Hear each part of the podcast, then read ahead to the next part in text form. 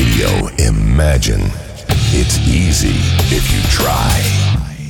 Добрый день, вы слушаете радио Imagine в студии Александра Громашова. И сегодня у нас в гостях э, Ольга Рогозина, руководитель пресс-службы сети Буквайт, правильно я говорю? Правильно, все правильно, ничего не изменилось. Да, и я очень рада тебя видеть здесь после лета с новостями, надеюсь, интересными и с нашей основной темой, о которой мы поговорим чуть позже. Оля, как дела? Да, книжном все, мире. Да, все хорошо. И, и с одной стороны, все хорошо, с другой стороны, есть свои какие-то сложности. Всех рада приветствовать, всех слушателей. Какие у нас есть новости? 21 числа к нам приезжает Леонид Парфенов с презентацией своей книги «На медне». Интерес... Это знаменитый телеведущий журналист? Знаменитый телеведущий журналист. Он представляет довольно интересный период в своем «На медне». Это 1931-40-е года. Наверное, любителям истории и, и тем, кто любит ту историю, как ее визуализирует будет Леонид Парфенов, это наверняка будет интересно. А, приглашаем всех Невский 46, встреча с Леонидом Парфеновым 21 числа в 16.00, всех ждем.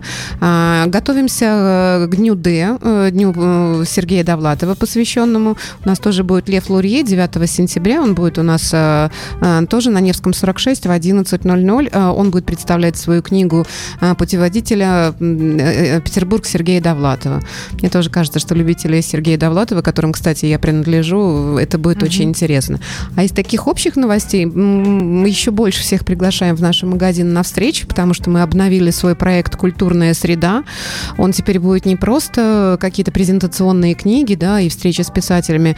Мы создали свой лекторий, у нас будут интересные какие-то и батлы, и какие-то научные диспуты. И, а, в любом случае это возможно, это чуть больше и чуть шире, э, чем просто встречи с писателями или с какими-то публицистами. У нас будет интересная встреча встречи с медийными людьми под названием «Открываю книгу с». Э, это будет э, пять вопросов, на которые будут отвечать известные медийные люди. Что-то вроде «Какая книга на вас произвела наибольшее впечатление?», «Какая книга злит вас больше всего?». Это стандартные вопросы, и, наверное, составить какую-то э, хронологию, антологию подобных ответов и вопросов будет очень интересно. Это вот наши такие среднестатистические новости. Как всегда, ждем вас к нам в гости в магазин, и не только за покупками, но и на встречи, на общение, на интеллектуальные игры в том числе. Кстати, хороший вопрос. Какая книга вас злит больше всего? А у тебя есть такой список? Или хотя бы одна такая. А книга. между прочим, вот мы сегодня будем говорить про скандинавский нуар. Вот я могу Он сказать. тебя бесит. Он меня бесит. И вообще я считаю, что очень много книг э, в литературе, они по каким-то причинам стали культовыми, но я считаю, что они переоцененные. Например, одна из моих нелюбимых и непонятных не книг, прошу, э, конечно же, прощения у всех поклонников, это «Атлант расправил плечи» Айн Ред. Да, для меня это довольно средняя книга, а, не обладающая какой-то художественной ценностью, да, но тем не менее она является культовой по каким-то причинам для определенных определенной группы людей. Но, конечно же, мы говорим только о личных предпочтениях, о личных вкусах. Я... А как книга становится культовой? Я не могу понять. Вот эти современные авторы какие-то появляются, э, их начинают читать вот эти гламурные девочки в метрополитене.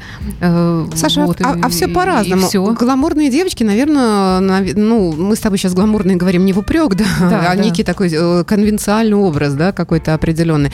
А, наверное, они видят либо интервью, либо там слышат какой-то отзыв какой-то знаменитости, который является их иконой, ученые, да, и для них это становится важно. А, на книге действительно существует тренд, он действительно существует, откуда он берется, откуда он появляется, это э, там вообще, наверное, докторские диссертации можно писать на эту тему. Если помнишь, несколько лет назад, э, ну, довольно давно был Пауло Каэлья, да, которого да, мы все да, любили, да, да. да, и все там восхищались, но этот тренд сошел, он, он, наверное, предлагал какие-то общие мировоззренческие идеи в такой обертке, которые всем понятны, да, и который э, к тому же еще и дает свободу трактовок. Это, наверное, всегда приятно, да, всем, всем нам хочется получить какие-то ответы, когда эти ответы на твоем языке, да, то это здорово и попадает в цель. Что-то вроде я все время говорю, что а, гадалка ведь э, э, это тот же самый психолог, да, только психолог говорит на одном языке, гадалка говорит на другом да, языке, да. А, ну и астролог говорит примерно да, то же самое, да. только на своем языке. И суть такова, какой язык тебе ближе, какой язык тебе понятнее. Примерно так. А я думаю, что, может быть, э, книги попадают в моду и вот в тренд, как ты говоришь, э, благодаря хорошей пиар-компании. Да, конечно, пиар-компания. Другое дело, что, знаешь, Саша, нет таких каких-то вещей, да, и я даже тебе не приведу э, примеров каких-то высоких пиар-компаний, да, и таких вот, э, которые действительно явились примером пиара. Здесь э, скорее довольно комплексные какие-то вещи, да, существуют. И э, мы с тобой вот много раз говорили, э, ну вот экранизации, например, по книгам, они очень могут повлиять на, соответственно, на ну, продажи да. книг и на заинтересованность книг. Помнишь, я тебе в свое время как-то говорила, вот летом к нам приезжал Джордж Мартин, а, это как раз писатель «Игры престолов», и мы провели специальное исследование для СМИ, да, нам было очень интересно, как же продавались его книги, и с чем связан плеск продаж и так далее. Конечно же, книги в кинообложках продаются в четыре раза больше, чем просто книги, причем с красивыми, хорошими иллюстрациями, художниками, да, там художественную ценность они имеют ничуть не меньше, но узнаваемость, да, телевизора. Телевизор, сериал, э, э пошли книги. А, посмотрели, прям даже вот интересно, стали исследовать, а когда же был всплеск продаж? Саша, сто процентов вышел сериал, допустим, в мае, в июне, конечно же, будет наибольшее количество продаж. Поэтому а, дело не в пиаре, а в каких-то, наверное, общих идеях. Если пиар умеет подхватывать эти общие социальные какие-то идеи, носящиеся в воздухе, это будет замечательно и здорово, да, и это можно подхватить. Если пиар не успеет это подхватывать, то здесь экранизация сработает или все что угодно. Вот тоже небольшой пример из моей там профессиональной, что называется, практики. А, издательство а, издательство сейчас выпускает книгу, если я не ошибаюсь, Азбука, по-моему. Они выпускают книгу Оливер Стоун, не рассказанные э, Оливер Стоун «Диалоги с Путиным». Они выпускают эту книгу. Эта книга как раз на основе тех диалогов, которые были на угу, первом, да, на первом канале и так далее. И вот ты знаешь, несколько журналистов ко мне обратились с вопросом, а как они, когда вы их выпускаете, когда они будут у вас продаваться, да, и для меня это большое удивление, потому что, ну, это такая книга довольно проходная, в общем-то, ну, там, в любом случае мы ее берем в продажу не в очень высоком тираже, не в самом большом, да, но, тем не менее, видишь, социальная повестка, да, а, Первый канал, да, делают саморекламу такой вот, да, этой книги, да, и на основе этого делается. Я думаю, что, скорее всего, это вопрос больше издательств, для чего они это делают, с чем они это связывают и на основе чего это есть. А скажи, ты как специалист по именно промоутированию, ага. по пиару, а можешь ли ты вот э, при каком-то желании или при каком-то заказе взять совершенно вот обыкновенную книгу, может быть, даже это будет какая-то классическая книга, которая всем известна, может быть, нет, и сделать ее модной, скажем. Вот а, что бы ты сделала лично? Замах, да, замах хороший, э, замах хороший. Ну, наверное, это можно сделать. Здесь вопрос только в том, что эта книга, какую суть она несет в себе. Безусловно, э, всегда самое важное найти эту суть и найти отзыв, э, да, какой, какой социальный призыв, какая потребность есть у тех, у людей в этой книге, какую потребность она решает. Это такая, может быть, классика и пиара, и маркетинга, да, мы должны либо предвидеть, либо, эм, либо отвечать на потребность, да, аудитории, которая которые есть. И какая потребность вот у них есть? Вот есть у них потребность в ответе на то, как красить глаза. Да. да? И тогда мы можем, если мы в этой книге находим хоть какой-то ответ, да, мы, а его можно действительно найти. А, притянуть за уши, получается. Немножко, может быть, притянуть за уши, а может быть и убедить людей. Помнишь, как мы с тобой разговаривали про книгу Хьюги? Да, да это да. совершенно была неприкладная книга и ничего такого, но тем не менее каждый из нас с тобой остался в определенном настроении, и каждый из нас захотелось повторить это настроение. Угу. Значит, у нас есть потребность в создании себе настроения. Это примерно так эта книга этой потребности отвечает. Вот. Это нужно уловить просто тот посыл, который есть у автора. Но в любом случае могу сказать, что а, если посылов нет, то их найти довольно сложно, скажем так. Ну тогда о посылах э, скандинавского да. нуара и обо всем прочем мы поговорим э, после э, скандинавской музыкальной паузы на радио Imagine. Ольга Рагузина, напоминаю, в студии находится. Продолжение следует.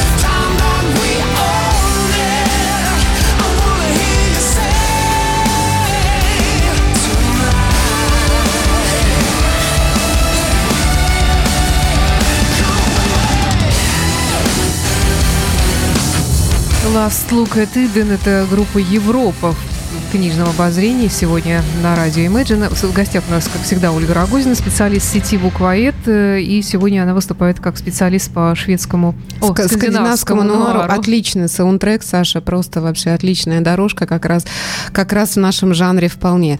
Ну, почему я хотела поговорить про скандинавский нуар, и мне стало интересно вдруг рассказать об этом людям. А какая-то погода такая навевающая, да, в нашем городе. Стало и холодно, Она и мрачно. похожа на ту погоду, которая там у них в а, Скандинавии. А, да, наверное, да, да. То я в Скандинавии... Э, да, пора да. депрессии и самоубийств. Самоубийство и такой мрачной, мрачной, наверное, рефлексии, да, какой-то асоциальности или еще чего-то. Что такое скандинавский нуар? Это такой литературный кинематографический термин, да, он вошел и, и в ту, и в ту область культуры. А ты знаешь, что я все время соединяю между собой там и кино, и книги. Мне кажется, да. это вза взаимные очень вещи, друг на друга влияющие. Мне кажется, если раньше у нас была какая-то книгоцентрированная культура, то сейчас она скорее видеоцентрированная, наверное, так, да. Но, тем не менее, они друг на друга влияют. Я каждый раз тебе говорю, как экранизации всегда влияют на продажи книг. Ну и скандинавский нуар, чем он обладает? Э, мало того, что это написано скандинавскими авторами, да, какими-то, это должны быть произведения, это, как правило, криминальные драмы, это триллеры, в них есть довольно четкие характеристики, это вот такая реалистичность, да, такая очень жесткая, мрачная стилистика, возможно, даже мистическая, определенная линейность повествования, такая вот событие за событием, оно развивается, а, оно развивается, как, наверное, в, в криминале и, и в триллере последовательно. Ты сначала узнаешь один кусочек истории, потом туда добавляется другой, да, и, собственно, конечно же, эффект он где-то на последней странице, скорее всего, так. А, а название это, в общем-то, появилось из американского нуара. К нам изначально понятие нуар, да, американский нуар, оно пришло там от Стивена Кинга, может быть, даже и намного раньше, да. Но он отличается от американского. А, чем отличается? В американском нуаре все-таки есть четкое гендерное разделение мужчина женщина, выполняющие определенные социальные роли. А, роли. Есть э, точно герой и антигерой, да, совершенно четко, да, и а, здесь... То есть хороший всегда хороший, плохой всегда, всегда плохой? плохой или, или хотя бы есть какая-то вот такая, э, э, по крайней мере, и читатель, и зритель, он всегда понимает, кому сочувствовать, если что. Угу. Да, если что, то, в общем-то, все... Непонятно. Да, если вдруг непонятно по авторскому замыслу. А в скандинавском нуаре все немножко попроще, у них как-то, видишь, искусствоведы это связывают, конечно, со скандинавской культурой классической викинги, да, там скандинавские саги, размытие каких-то гендерных ролей, женщины могут быть воинами, да, отсутствие какой-либо эмпатии, да, и вообще такие мы на войну, у нас цель и так далее. И в скандинавском нуаре, кстати, герои действительно, они примерно отражают это скандинавское мировоззрение. Это обязательно какие-то довольно странные герои.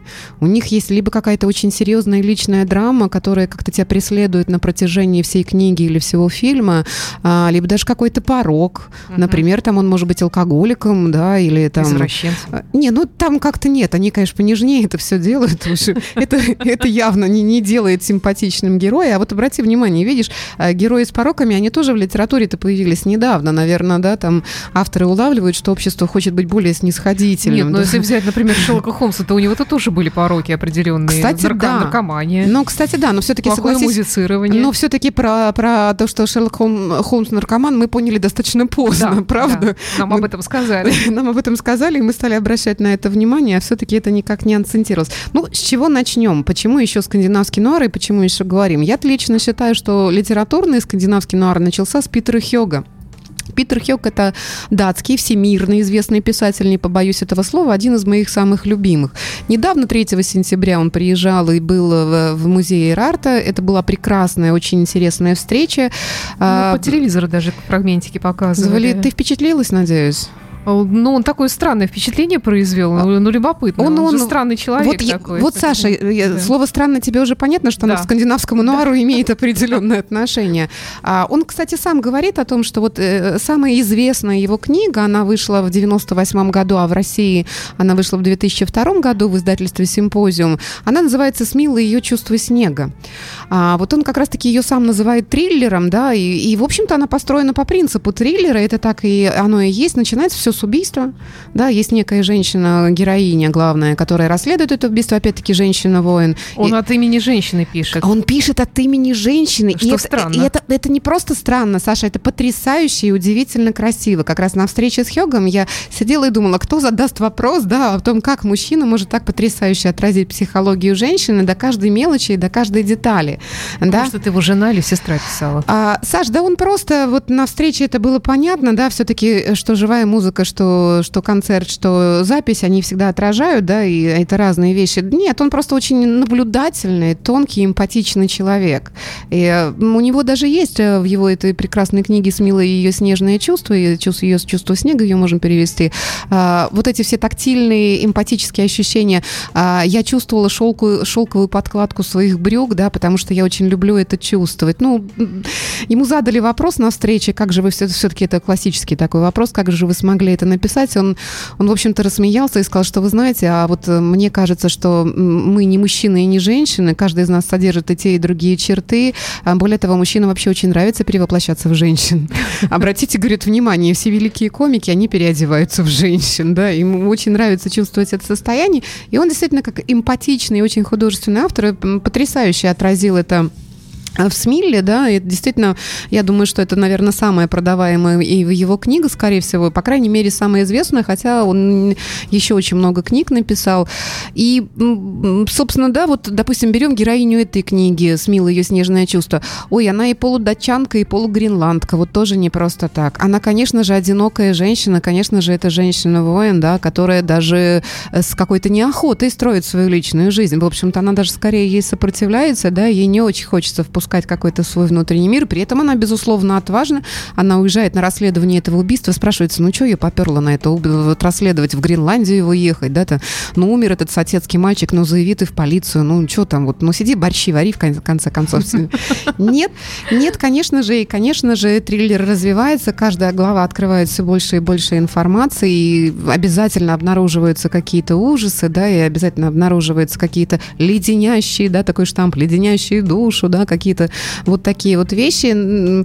Э, и, и последующие его книги «Тишина» и «Дети смотрителей слонов», они тоже, они, может быть, менее нуарные, менее атмосферные, но, тем не менее, они действительно построены по принципу очень реалистичности и нагнетания ужаса. Конечно же, это всегда будет какая-то криминальная драма, вокруг которой будет что-то развиваться.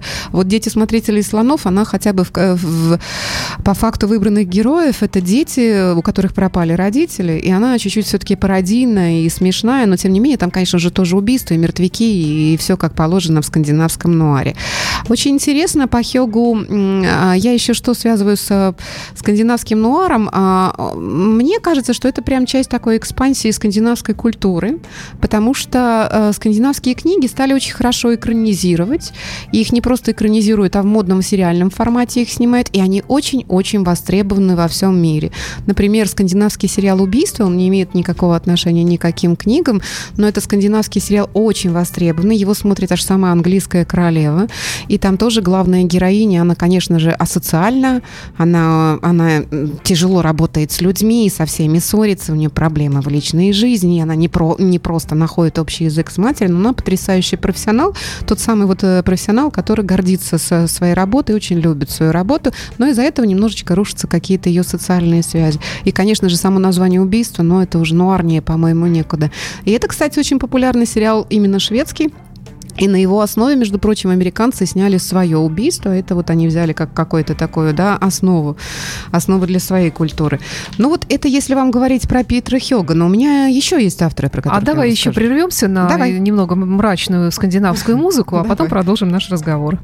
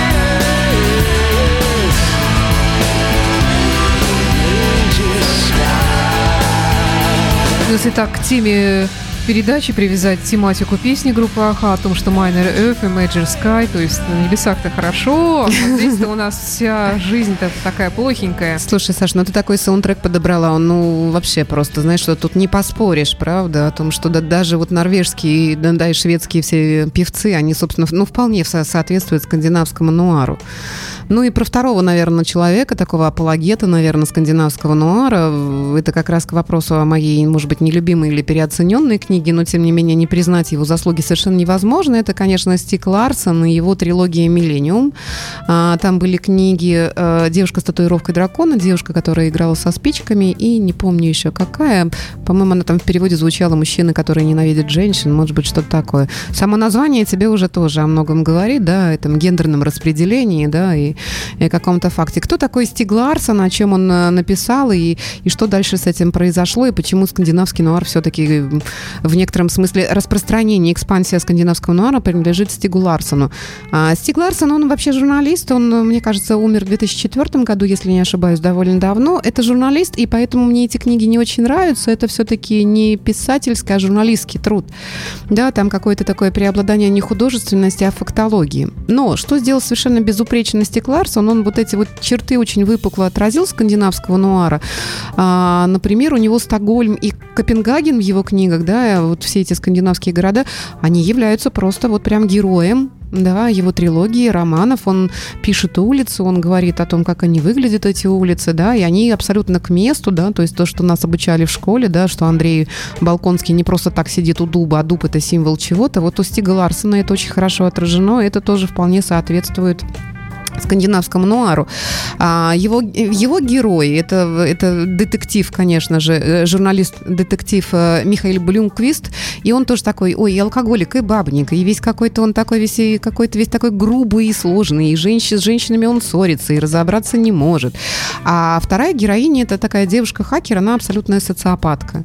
И вот вместе они расследуют какие-то преступления, что-то у них там происходит, какая-то коллизия, о которой там неинтересно рассказывать, лучше, конечно же, прочитать. И что интересно, что именно этими книгами заинтересовался Голливуд и заинтересовались кинематографисты. И, наверное, с этого все началось. А первый сериал по его книге «Девушка с татуировкой дракона», даже не сериал, по-моему, двух, э, двухсерийный фильм, а, вышел в Швеции в 2009 году. То есть шведы сами прочувствовали что-то, что-то сделали. А второй уже э, фильм, мне кажется, или сериал э, снял никто иной, как Дэвид Финчер.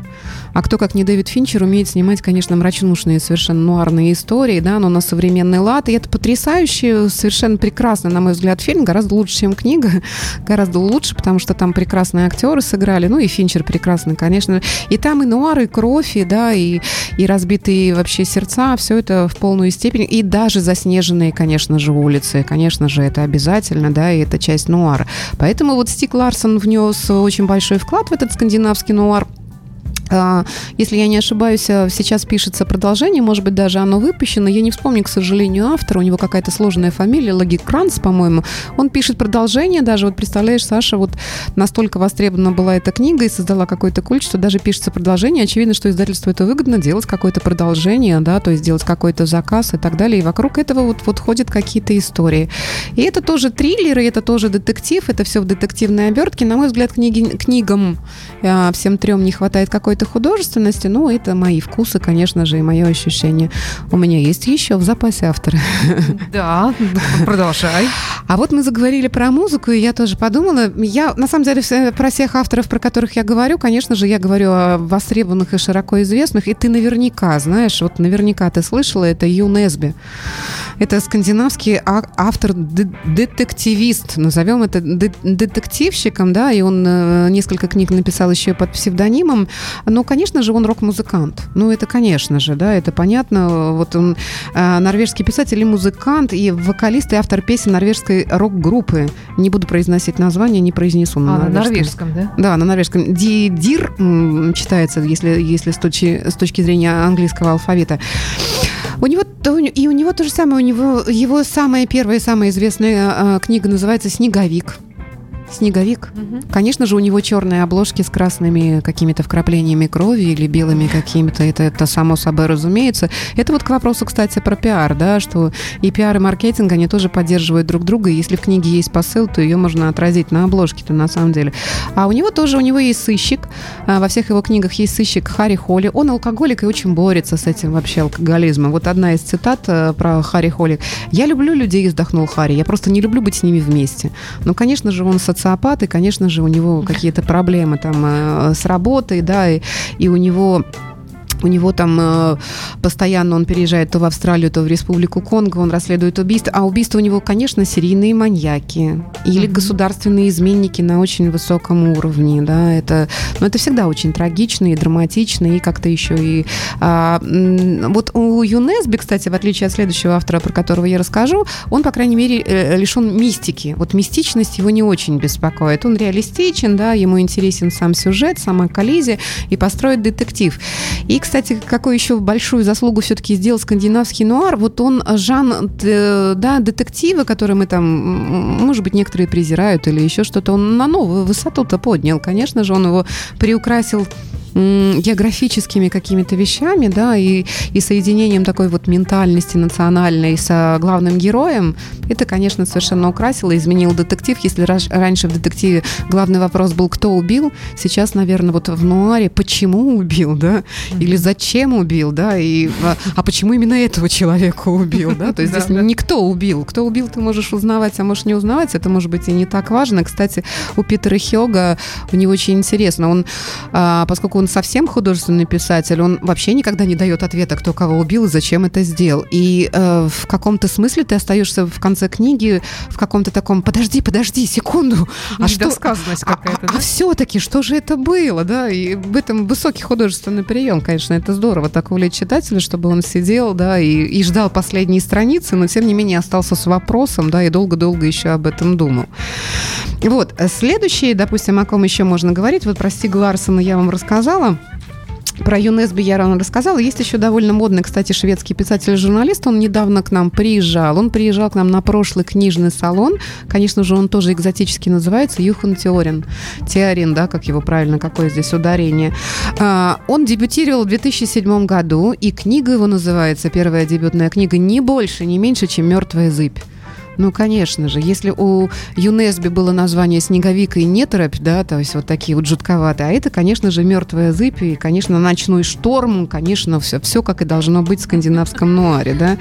А что интересно, что вот я вам говорила про Хёга, он вот такой уже очень распространенный, 30 языков его перевели, и он такой уже очень признанный с премиями и так далее. А Юхана Теорина, несмотря Теорина, пускай он будет Теорин, наверное, так лучше, несмотря на то, что он довольно молод, он 60 1963 года рождения. Его тоже уже выпустили в 30 странах, да, он получил уже довольно много премий, а, довольно много премий, и «Золотой кинжал» у него есть премия, и его называют шведским Стивеном Кингом. А, у него существует, у него да, 30 стран. Она получила э, первые и вторые книги. Они прям держались э, очень долго в топ-листах книжных продаж. А, и он считается сейчас, по какой-то такой определенной статистике, самым продаваемым шведским автором.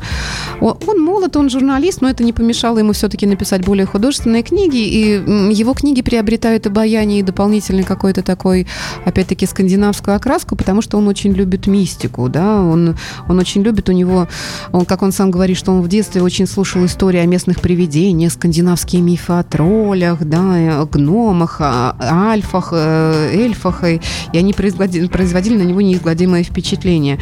И вот как раз-таки в своих книгах он всегда подчеркивает, что бояться нужно не мертвых, а бояться нужно живых. А сам он в качестве своей какой-то ролевой писательской модели приводит Эдгара Аллана По.